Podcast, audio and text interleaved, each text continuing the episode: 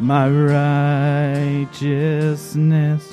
Oh God, how I need you.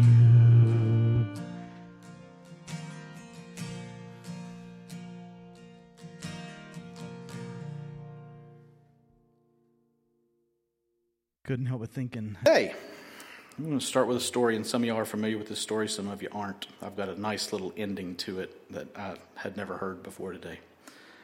A group of blind men heard that a strange animal called an elephant had been brought to the town, but none of them were aware of its shape and form.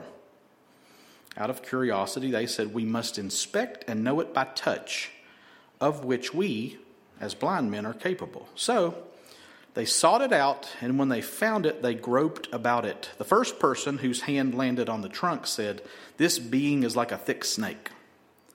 For another one whose hand reached its ear, it seemed like a kind of fan. As for another person whose hand was upon its leg, said, The elephant is a pillar like a tree trunk. The blind man who placed his hand upon its side said, The elephant is a wall. Another who felt its tail described it as a rope.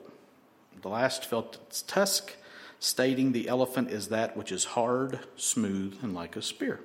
Now, which of them were wrong? Addendum. Six blind elephants were discussing what men were like. After arguing, they decided to find one and determine what it was like by direct experience. The first blind elephant felt the man and declared, Men are flat. After the other blind elephants felt the man, they all agreed. So.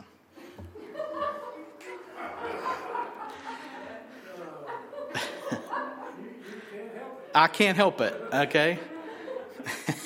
How can you not share that when you find it, right? I didn't make that up. I, I, I read that on the internet, y'all. So, so uh, point of the story is this, okay, and it sets the stage for what we're going to look at this morning. We are all of us so prone to interpret truth based on how we see it, based on our experiences, based on our knowledge, and in our therapeutic culture, how we feel about it. Is that wrong? I wouldn't say it's wrong, I'd say it's not enough. We can't help it really. Our subjective experiences affect how we see, how we receive, and how we execute objective truth. So, subjective is what's true to me, objective is what's true whether you know it, believe it, or not. If you subjectively feel like you can defy gravity and jump off the roof, gravity wins every time. That's an objective truth, it's a law. Well, today we're going to see subjective and objective truth through three guys' eyes. We're going to look through the eyes of Judas, Peter, and Jesus. And I'll let you figure out who's subjective and who's objective as we read this passage. If you would please stand, we've got a long passage today, but I think you can make it. I feel, I feel very confident in your ability to stand through the reading of God's Word. The Israelites stood for a quarter of the day one time. We're going to stand for just a minute or two. So this is Matthew 26, verses 31 to 56. And we do believe wholeheartedly, objectively, that these are the very words of God. Then Jesus said to them, You will all fall away because of me this night. For it is written, I will strike the shepherd, and the sheep of the flock will be scattered. But after I'm raised up, I will go before you to Galilee. Peter answered him, Though they all fall away because of you, I will never fall away. Jesus said to him, Truly I tell you, this very night before the rooster crows, you will deny me three times. Peter said to him, Even if I must die with you, I will not deny you. And all the disciples said the same. Then Jesus went with them to a place called Gethsemane, and he said to his disciples, Sit here while I go over there and pray. And taking with him Peter and the two sons of Zebedee, he began to be sorrowful and troubled. Then he said to them, My soul is very sorrowful, even to death. Remain here and watch with me. And going a little farther, he fell on his face and prayed, saying, My father, if it be possible, let this cup pass from me. Nevertheless, not as I will, but as you will. And he came to the disciples and found them sleeping. And he said to Peter, So, could you not watch with me one hour? Watch and pray that you may not enter into temptation. The spirit indeed is willing, but the flesh is weak. Again, for the second time, he went away and prayed, My Father, if this cannot pass unless I drink it, your will be done. And again he came and found them sleeping, for their eyes were heavy. So, leaving them again, he went away and prayed for the third time, saying the same words again. Then he came to the disciples and said to them, Sleep and take your rest later on. See, the hour is at hand, and the Son of Man is betrayed into the hands of sinners. Rise, let us be going. See, my betrayer is at hand. While he was still speaking, Judas came, one of the twelve, and with him a great crowd with swords and clubs from the chief priests and the elders of the people. Now the betrayer had given them a sign, saying, The one I will kiss is the man, seize him. And he came up to Jesus at once and said, Greetings, Rabbi and he kissed him. Jesus said to him, Friend, do what you came to do. Then they came up and laid hands on Jesus and seized him. And behold, one of those who were with Jesus stretched out his hand and drew his sword and struck the servant of the high priest and cut off his ear. Then Jesus said to him, Put your sword back into its place, for all who take the sword will perish by the sword.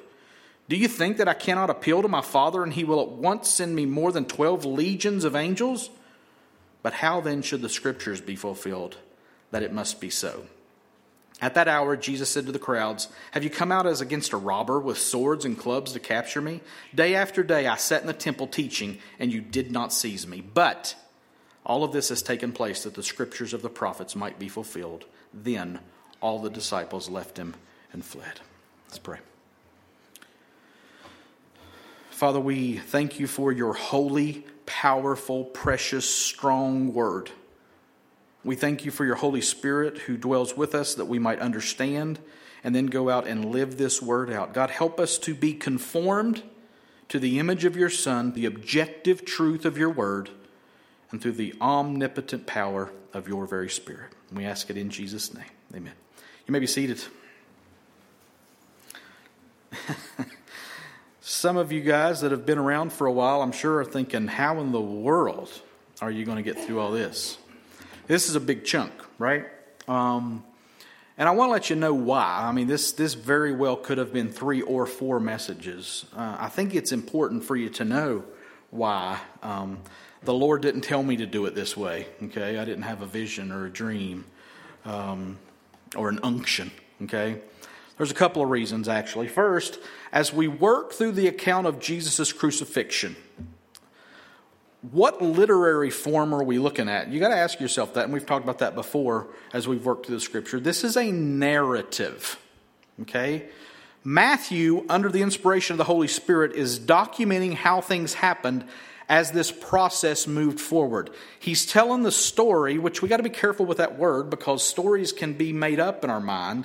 That's not what Matthew's doing. He's recounting, he's giving an account of the historical facts that make up this part of Jesus' life and death. And so this section today starts with a thought and then ends with the conclusion of that thought. And so it makes it one good unit. So that's one reason why we're taking it all uh, today as we are taking it.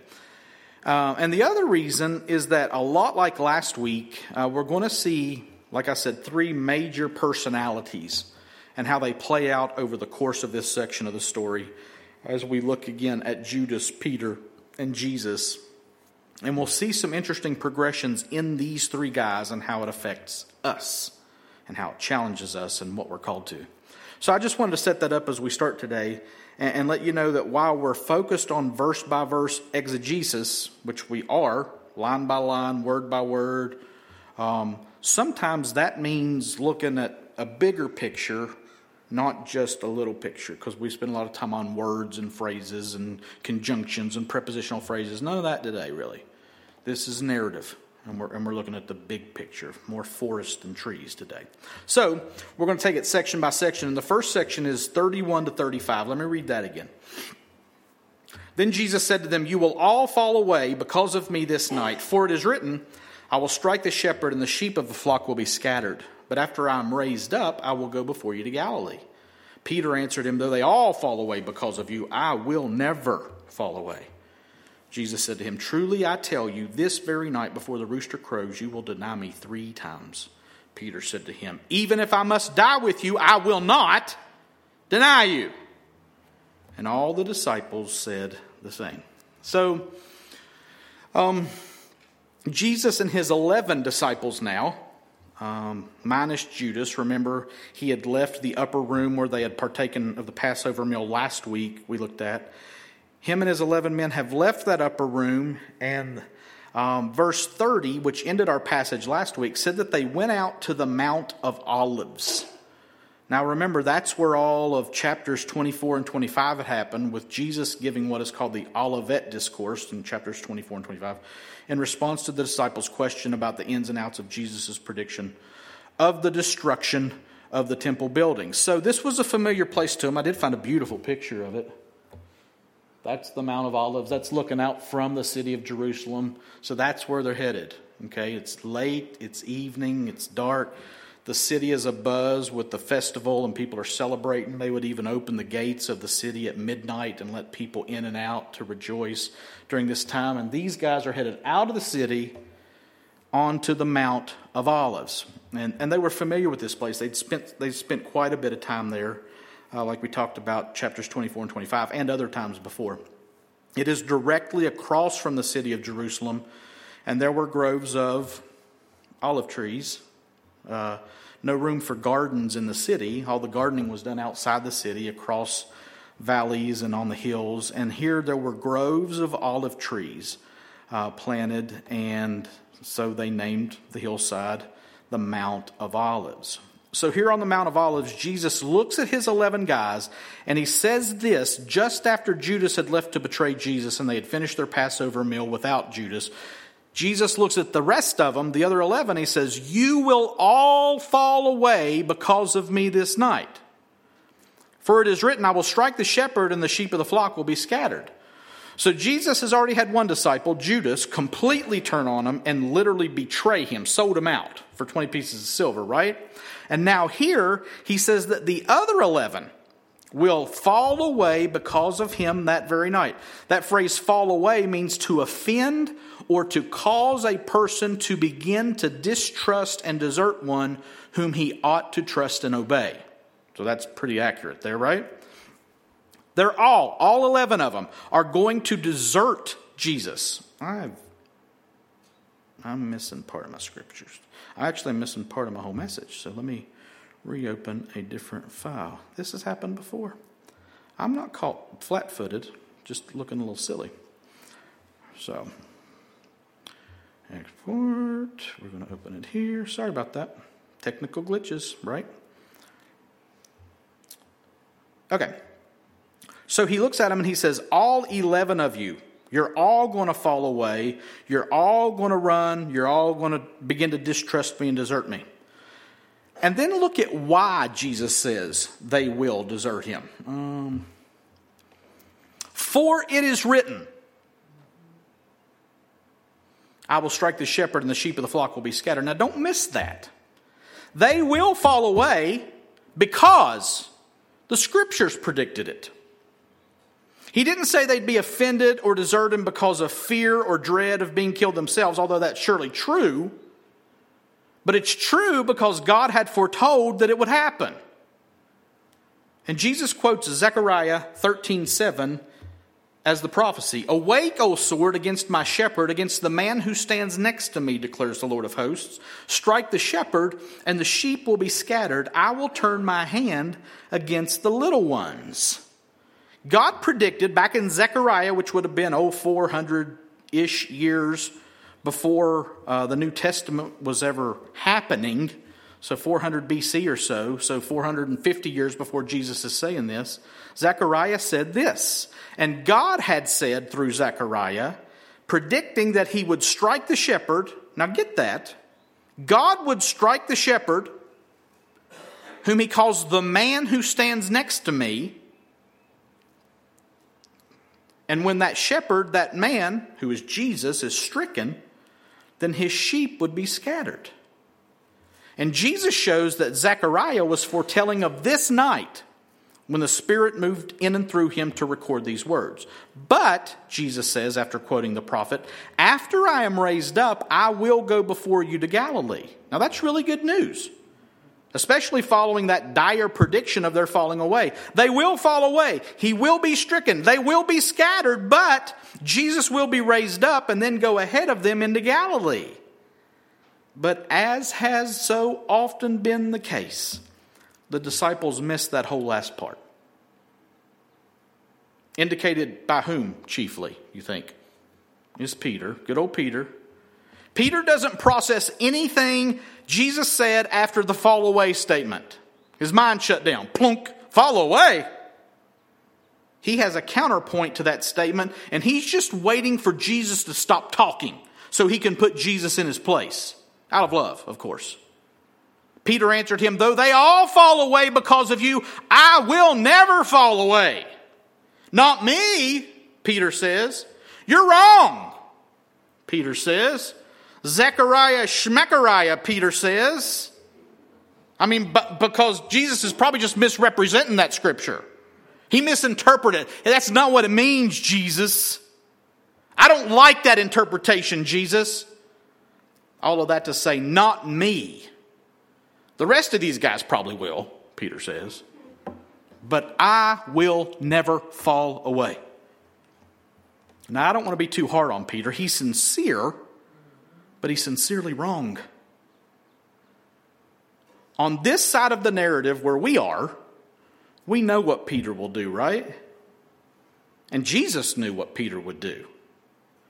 But faced with that knowledge before it happens, faced with the very words of God in the flesh, Peter shrugs it off and vociferously refused to let that negative word light on him. Don't speak those negative words, Jesus. He again rebukes Jesus. Just like he did back in Matthew 16 when Jesus said that first time that he was going to be killed. That's when Jesus called Peter Satan, you might remember. Peter said, May it never be like that. And Jesus said, Get behind me, Satan, because you're not serving my interest, you're serving man's. Peter just has to defend himself. And he just has to prove to Jesus and everybody else and himself that he loves Jesus more than anybody else. That his style of worship was best.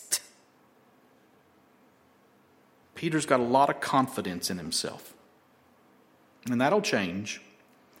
And we'll see that in more detail in the next week or two as we look into his denial, which we won't get into today. But back in our passage today, Jesus doesn't just reiterate what he said about the eleven forsaking him, but rather he zeroes in on Peter in verse 34. And Jesus said to him, Truly I tell you, Peter, this very night, before the rooster crows, you will deny me three times. Now, again, Jesus is making this clear. He's not guessing. I bet you're just going to fall away, Peter. I bet you're going to deny me three times. That's not what Jesus is doing. Truly, amen, Jesus says, I tell you, Peter. And that's a big I there. This very night, before the rooster crows, you will deny me three times. Now, can you imagine what Peter thought and felt there? And we don't have to wonder because verse 35, Peter says, Even if I must die with you, I will not deny you. He's arguing with Jesus. Peter says again, No way, I will not deny you three times. I will die with you. I will not deny you. Jesus, you are wrong. And again, I love Peter's passion, but I don't like the fact that he's calling Jesus a liar. At what point do you figure out that Jesus is literally never wrong? Now be careful. He's literally never wrong, regardless of what you think or feel. Peter, Jason, well, it's obviously going to take Peter longer than three and a half years or so, because Peter here refuses to listen or to hear what Jesus is saying. But he isn't the only one. At the end of the verse, it says, And all the disciples said the same. We just single Peter out because he singles himself out so often. But the rest of them say the same thing. I'll die with you. I'm not going to run. I'm, I'm going to die with you. If, if that's what we need to do. Mm-hmm. So the other 10 said the same thing. All 11 of them refused to operate from a place of vulnerability or weakness, or from a place where they need to receive grace. They say, Not us. We'll never fall away. We will die for Riley. I mean, for Jesus. It's a movie quote. Well, we'll see, right? Verses 36 to 46, a bigger chunk here. Then Jesus went with them to a place called Gethsemane. And he said to his disciples, Sit here while I go over there and pray. And taking with him Peter and the two sons of Zebedee, he began to be sorrowful and troubled. Then he said to them, My soul is very sorrowful, even to death. Remain here and watch with me. And going a little farther, he fell on his face and prayed, saying, My father, if it be possible, let this cup pass from me. Nevertheless, not as I will, but as you will. And he came to the disciples and found them sleeping. And he said to Peter, So, could you not watch with me one hour?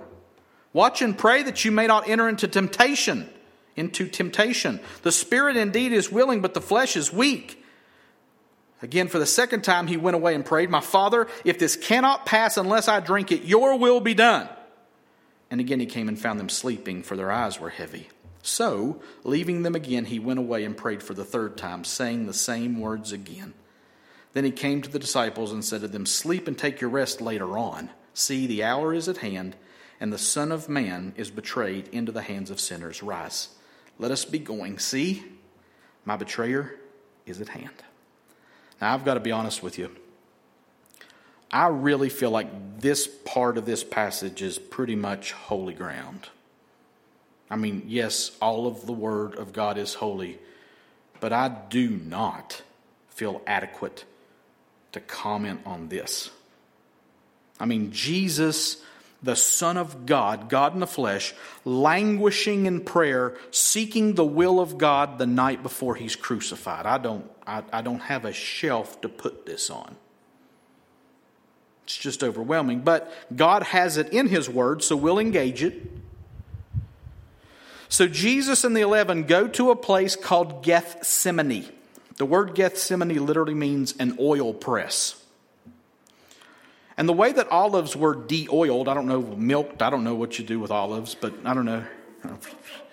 The way olives were de oiled was that they'd use a grinding mill type of deal. They'd have this basin, they'd put a big rock, and they'd have an animal move that rock around, and it would squeeze out the, the juice, the oil, I guess oil, and it would run out, and they'd collect it that way, but that they weren't done. Okay? they would take the husks then and they'd put them in a big pile and they'd get this huge rock. Sorry to spit there. This huge rock, and they'd set that rock on top of those olive husks, and gravity then would do its work and it would pull that rock down over time. And as it came down, more oil would come out, and they'd have a trench that it would run out, and then they'd collect it that way. Okay? Um, if, if you're familiar with Ray Vander Laan at all, he has got a great teaching on Garden of Gethsemane and how all that operates. Uh, his faith lessons from the Holy Land series that Focus on the Family put out. If you can find that, it's very good. But here are Jesus and his 11 men in this garden where olives are collected, crushed, and the oil is harvested. And he tells the disciples to sit down. He's going to pray. And further, he takes Peter, James, and John, that inner sanctum, that, that secret three that were with them in times when other people weren't, and he takes them a little further in with him. And Jesus literally looks at these three guys, and the text says that he's sorrowful and troubled. So he says to them, My soul is very sorrowful, even to death. Remain here and watch with me. Now imagine that.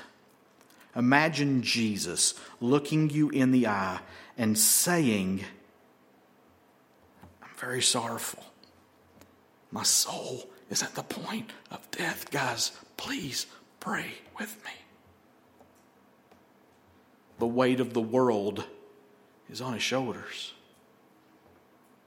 And we don't get the details here that we get in other gospels. It says he went and he prayed to the point that he sweated great drops of blood, literally stressed and pushed to the point of exhaustion, and his capillaries burst. And so his sweat comes out as literal blood because of the anguish that he's in. And like that rock on those olives, Jesus is just being pressed and pressed and pressed. My soul is very sorrowful, even to death. Remain here and watch with me. He says to his three closest friends. And then he goes off a little bit and falls on his face and prays, My Father, my Father, if it be possible, let this cup pass from me. Nevertheless, not as I will but as you will. That's just, that's too much. Um, I can't fathom that. God the Son in the flesh, struggling with the will of God. He has said time and again that the cross was his mission. So I think it's important to note I don't think that he's struggling with the cross. I don't think he's struggling with pain and suffering and crucifixion. We've mentioned before in our trek through Matthew that the cup usually referred to the wrath of God, right? And that is what Jesus is struggling with. Let this cup, if there's another way, let this cup of judgment, this cup of wrath that you're about to pour out, that's what Jesus is struggling with. He's about to receive the wrath of God, the God and Father whom he has known perfect unity with since eternity past, whom perfect love exists from eternity past into eternity future. He's about to receive the wrath of God upon himself for sins that he did not commit. My sins, your sins. And he said, God, if, if, if there's another way, is there any way that maybe I don't have to drink this cup of your wrath? But he doesn't stop there. Yet not my will, but yours be done.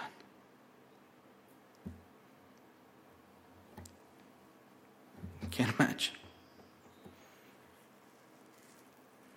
He is about to receive the wrath of God for the sins of God's people, and that is going to be more than we could ever imagine. And Jesus knows it's coming and asks if there's another way, but says he wants God's will more than he wants to avoid this coming wrath. Nevertheless, not as I will, but as you will. More on this later.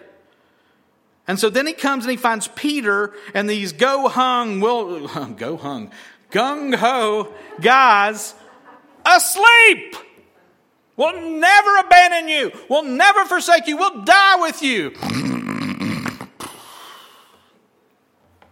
And he looks at Peter, who had been so bold just a little earlier, saying he would die with Jesus, and he says, So. I can imagine Peter's eyes popping open at the so. Could you not watch with me one hour? Watch and pray, Peter, that you may not enter into, into temptation. The spirit indeed is willing, but the flesh is weak. What's the matter, Pete? You sleepy? Can't stay awake, Peter? Gonna die with me, but can't stay awake. Watch and pray, Peter. Temptation is coming. Your spirit is willing, but your flesh is weak. Then he goes off and prays, My father, if this cannot pass unless I drink it, your will be done. And then he comes back and finds this guy sleeping again, goes back one more time, saying the same words again, then comes back to find the guy still asleep. And he wakes him up. And he tells him, Sleep's going to have to be later, guys. Sleep and take your rest later on. See, the hour is at hand, and the Son of Man is betrayed into the hands of sinners. Rise, let us be going. See? My betrayer is at hand. He knows it's time. And here comes Judas. But he ain't alone. 47 to 50.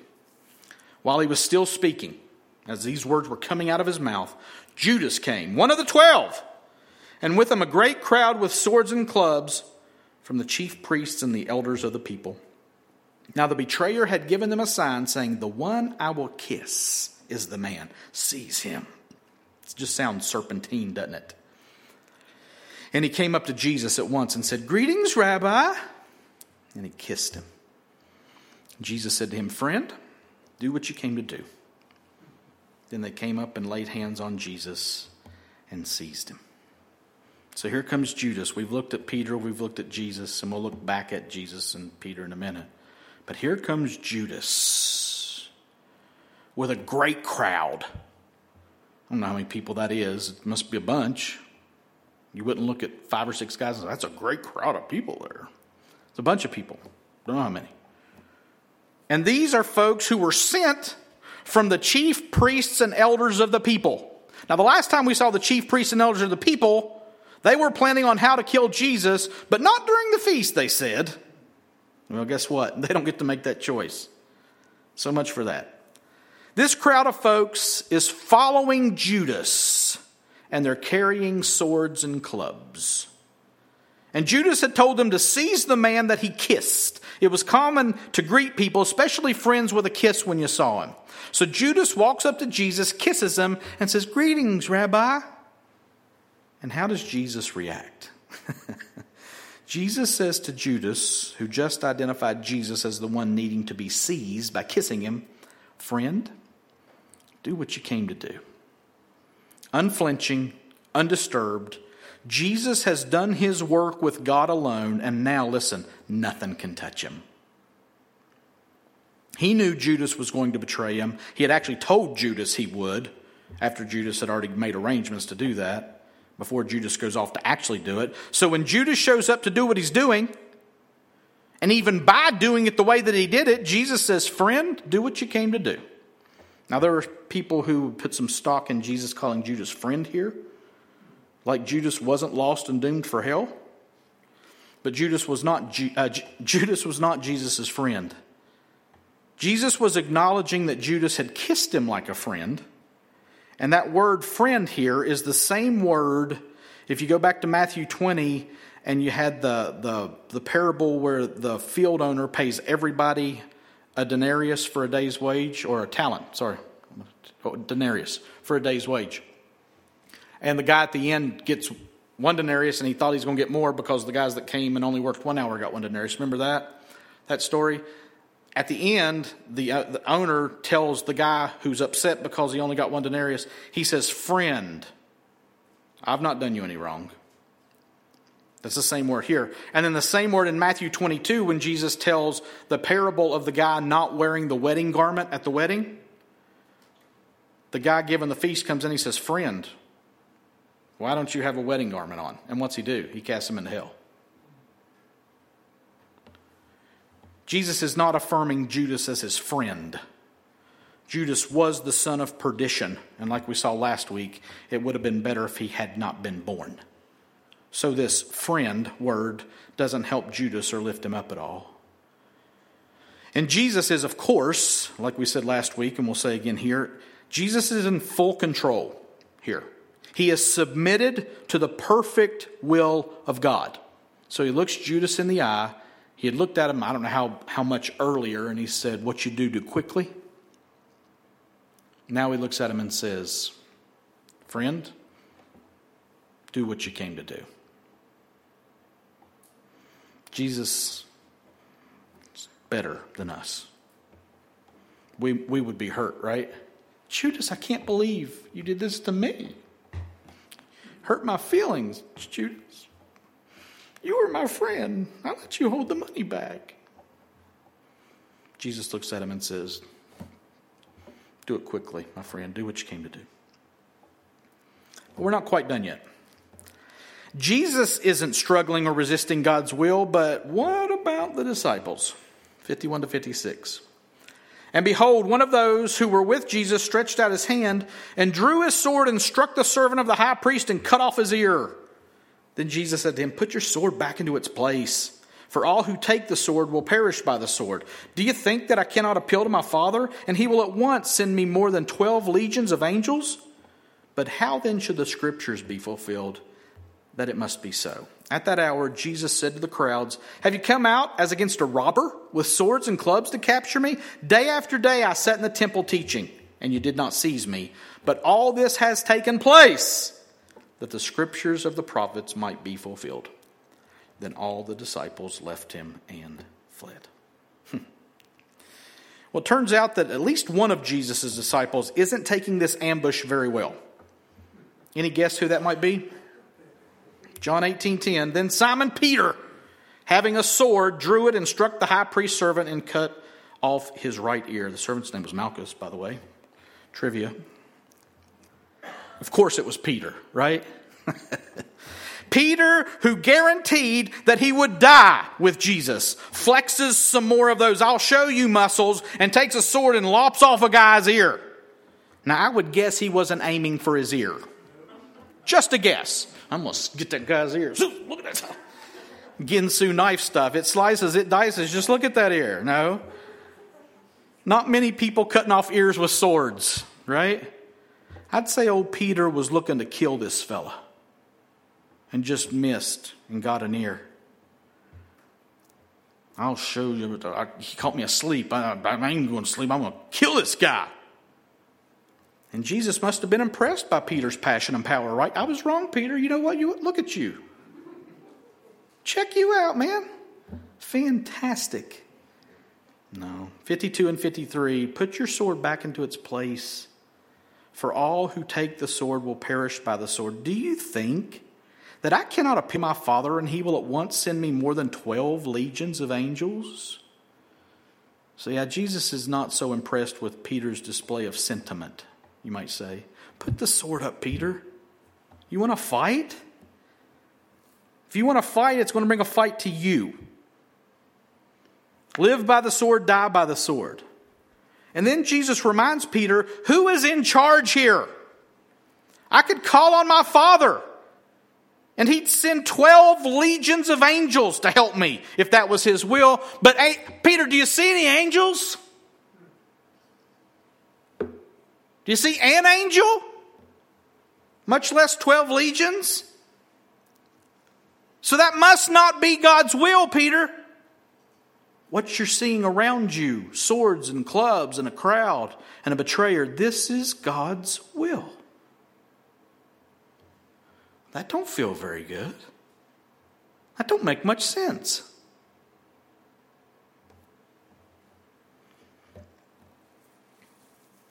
But how then, Jesus says, should the scriptures be fulfilled that it must be so? Again, Jesus' appeal is to the plan revealed in the scriptures to be fulfilled. That's what's important. Not my subjective experience in the moment, but the eternal truth. And the plan revealed in the scriptures is not God man protected by his disciple and saved from death. No, it's Messiah betrayed by one of his own and killed at the hands of sinful men. It must be this way, Jesus says. And then in verse 55, Jesus shows his control to the mob who came after him, saying, Have you come out as against a robber with swords and clubs to capture me? Day after day I sat in the temple teaching, and you did not seize me. Jesus points out that he's been easy pickings for a while now, especially during this week of Passover, having been out in the open, teaching in the temple, helpless, defenseless. Why not then? Why didn't you come get me then? Why now? Why like this? Am I a robber? You need swords and clubs? No, Jesus says. But all this has taken place that the scriptures of the prophets might be fulfilled. It's all through this passage, Jesus comes back to this. You don't need swords and clubs. You're not going to apprehend me that way. I'm, I'm, I'm here. But it has to be this way. It had to happen this way. The scriptures say so. The prophets predicted it. And it will be fulfilled. Period. And the disciples, obviously emboldened by the word of God, run away. All of them. You would think that they would have been inspired and empowered by Jesus' courage and faithfulness, right? Then all the disciples left him and fled. They bolt. Just like he said they would.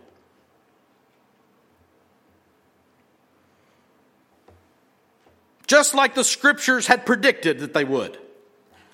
They couldn't handle it.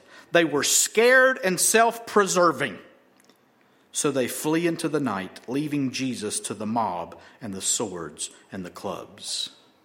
Leaving Jesus to be handed over to the chief priests and elders, who will hand him over to the Romans to be hung on a cross and brutally murdered.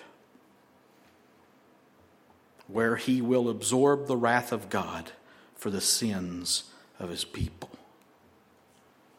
just as the scriptures foretold. What a story. What truth. We're going to look at application a little bit different this morning. This whole passage has been a little bit different. We got two words alliterated. RF is the common alliteration. We're going to look at the reactions of three people Judas, Peter, and Jesus. Judas being an example of rebellious flesh RF. Peter being an example of religious flesh, and Jesus being the perfect example of redemptive flesh. Rebellious flesh, religious flesh, redemptive flesh. Judas, Peter, and Jesus. And I want to ask you this morning where are you here? First example we want to look at is Judas, who is our example of rebellious flesh. Judas says, I want my will. Judas says, I'll do what I want. Judas says, I am Lord. Judas says, I'll kill Jesus. Judas causes suffering. Judas initiates persecution. Judas ignores the scriptures even though he's fulfilling them and doesn't even know it. Peter is religious flesh, and we'll come back to these. Peter says in his religious flesh, I want your will to be like my will, God. Peter says, God, I'm going to do what I want, what I think is best. Peter says, No, Lord. Peter can't fathom suffering. Peter flees persecution. Peter twists the scriptures, takes the very words of Christ and says, No, no, no, no, no, no. Let me explain them to you better. And then Jesus represents redemptive flesh. Jesus says, I want my will to be your will, God. I want to do what you want, Lord. Jesus says, Yes, Lord. Jesus says, I'll sacrifice myself. Jesus suffers persecution, and Jesus places his hope in the scriptures. Now let's contrast those, okay? Judas says, I want my will. Peter says, I want your will to be my will. And Jesus says, I want your will. I want my will to be your will, God. You see the difference? Judas says, I'm Lord. I'm the boss. I'm in charge here. Peter says, No, Lord, which is really impossible to say. Jesus says, Yes, Lord. Judas says, I'll kill Jesus. Peter says, You can't die, Jesus. And Jesus says, I'll die. Judas causes suffering and initiates persecution. Peter can't fathom suffering and flees persecution. Jesus offers himself to suffer persecution. Judas ignores the scriptures, Peter twists the scriptures, and Jesus places his hope in the scriptures. Where are you?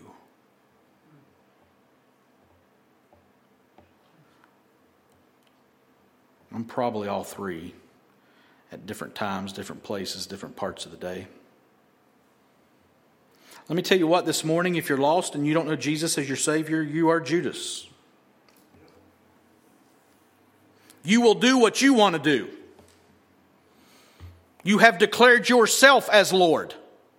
And like we said last week, your only option is to kill Jesus. That's all, that's all you can do. Because Jesus' claim is to lordship and kingship and sovereignty, and you ain't having that. Not for your life. You cause suffering. You initiate persecution because you've raised yourself up as an enemy of God, which is what we all are in our natural state. Every single one of us. We are at war with the Almighty.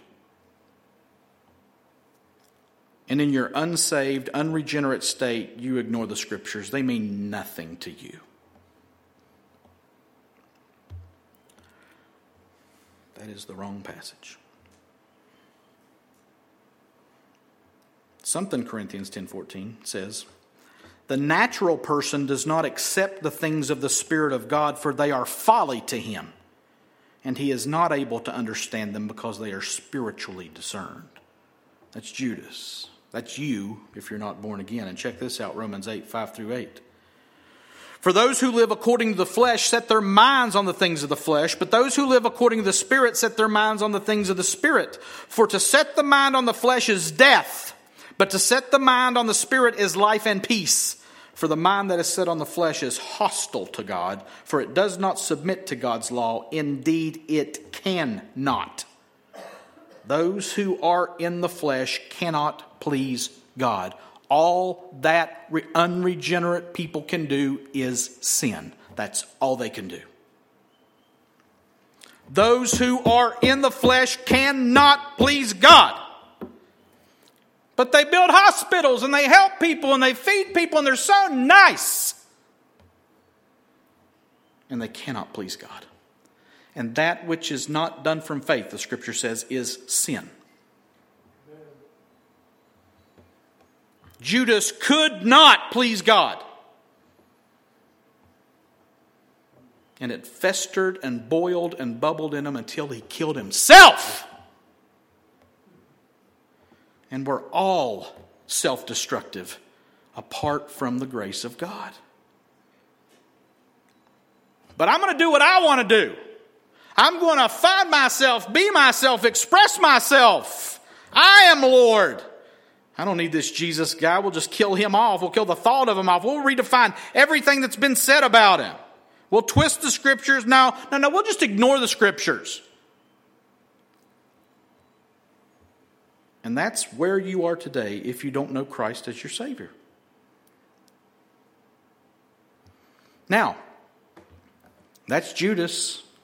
That's rebellious flesh. Peter, Peter, Peter, Peter, Peter. Represents religious flesh. And this one's really tricky, y'all. Peter knew Jesus. Peter confessed him as Lord, right? And here, when the rubber meets the road, when it's time to a call to action, when Jesus speaks words, Peter says, No! No, no.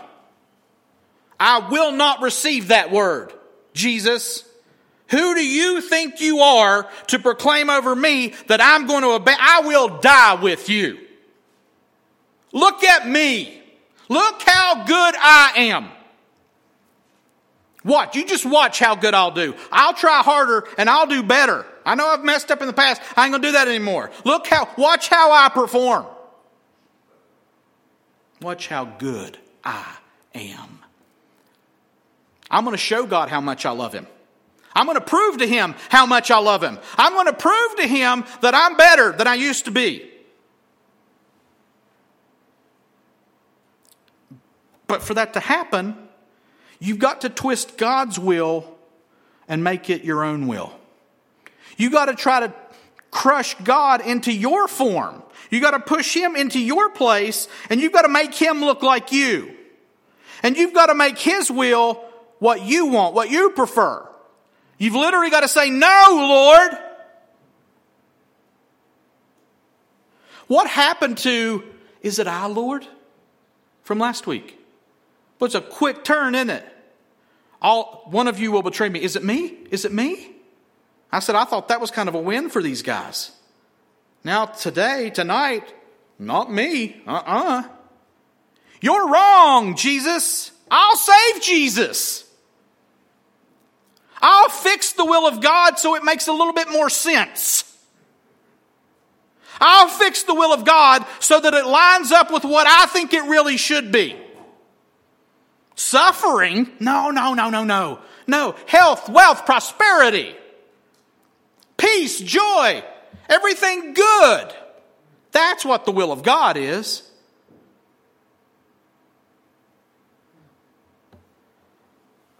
And so you twist the scriptures.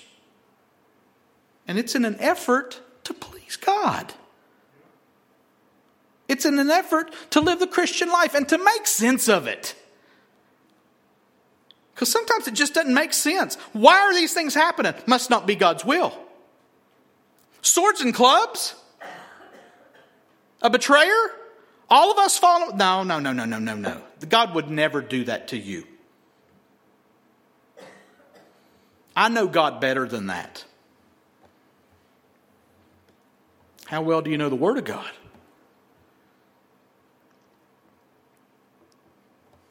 Let's go back and look at Peter Matthew 16. Peter had said, May it never happen to you, Jesus. But he turned and said to Peter, Get behind me, Satan. You are a hindrance to me. Why? For you are not setting your mind on the things of God but on the things of man. Then Jesus told his disciples, If anyone would come after me, let him deny himself and take up his cross and follow me.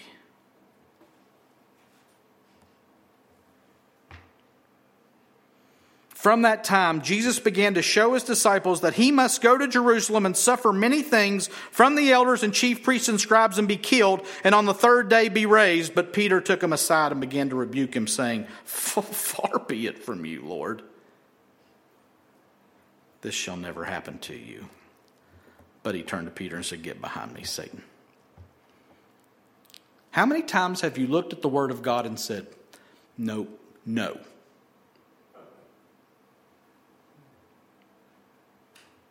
Peter knew Jesus, confessed him as Lord, and Jesus called him Satan because he wasn't serving God's purposes but man's purposes. And we do the same thing as followers of Jesus. Those of us who know him, those of us who call him Lord, be very careful with your religious flesh. In this passage today, Jesus said to him, Truly I tell you, this very night before the rooster crows, you will deny me three times. Peter said to him, Even if I must die with you, I will not, I will not, I will not deny you. And all the disciples said the same. Religious flesh will not be crushed. Religious flesh will not be conformed to the image of the Son because religious flesh wants to exalt itself and talk about how good we are when we're all sinners saved by grace. We all fall away. We all sell them out for a bowl of soup. And He knows this. He knows our frame that we are dust. He knows that we need grace. And so we see Jesus as redemptive flesh. Not my will, but your will be done, he says to God. I want to do what you want me to do, Lord. He says, Yes, Lord. He says, I'll sacrifice myself. He suffers persecution and he places his hope fully in who God is and what God has said. And if you notice all through this passage today, the control, the calm, the power, and authority of Jesus throughout it all. But all this has taken place that the scriptures of the prophets might be fulfilled. For it is written, I will strike the shepherd, and the sheep of the flock will be scattered. The scriptures, for it is written, time and time and time again. Can we be those people who look past our subjective thoughts and feelings to the very objective Word of God and say submissively, Yes, Lord.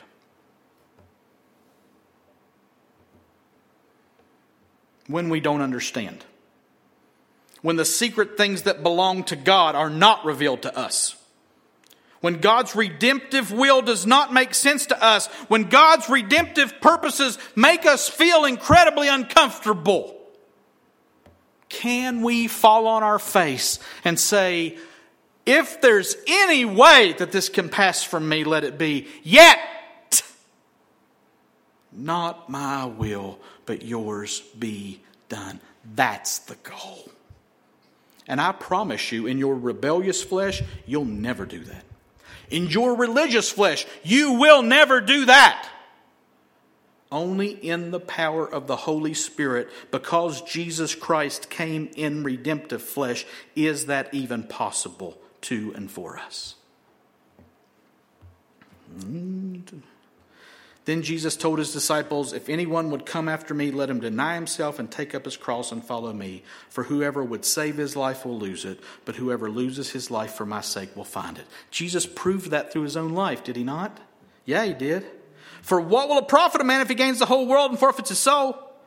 Or what shall a man give in return for his soul? Paul says in Philippians 1 Only let your manner of life be worthy of the gospel of Christ, so that whether I come and see you or am absent, I may hear of you that you're standing firm in one spirit, with one mind, striving side by side for the faith of the gospel, and not frightened in anything by your opponents. This is a clear sign to them of their destruction, but of your salvation, and that from God. For, church, it has been granted to you that for the sake of Christ you shall never be uncomfortable. That for the sake of Christ nothing bad will ever happen to you.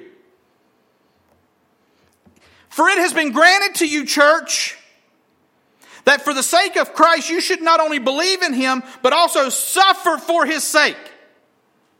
Engaged in the same conflict that you saw I had, and now hear that I still have. Peter, um, Paul writes from a Roman prison chained to a Roman guard, in chains because of the gospel. Last passage, First Peter.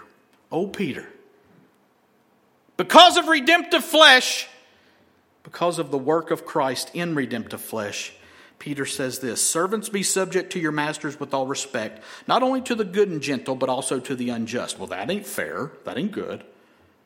For this is a gracious thing when mindful of God, one endures sorrows while suffering unjustly. Look at the redemption of Peter. This Isn't this beautiful? For what credit is it if when you sin and are beaten for it you endure, but if when you do good and suffer for it you endure? This is a gracious thing in the sight of God.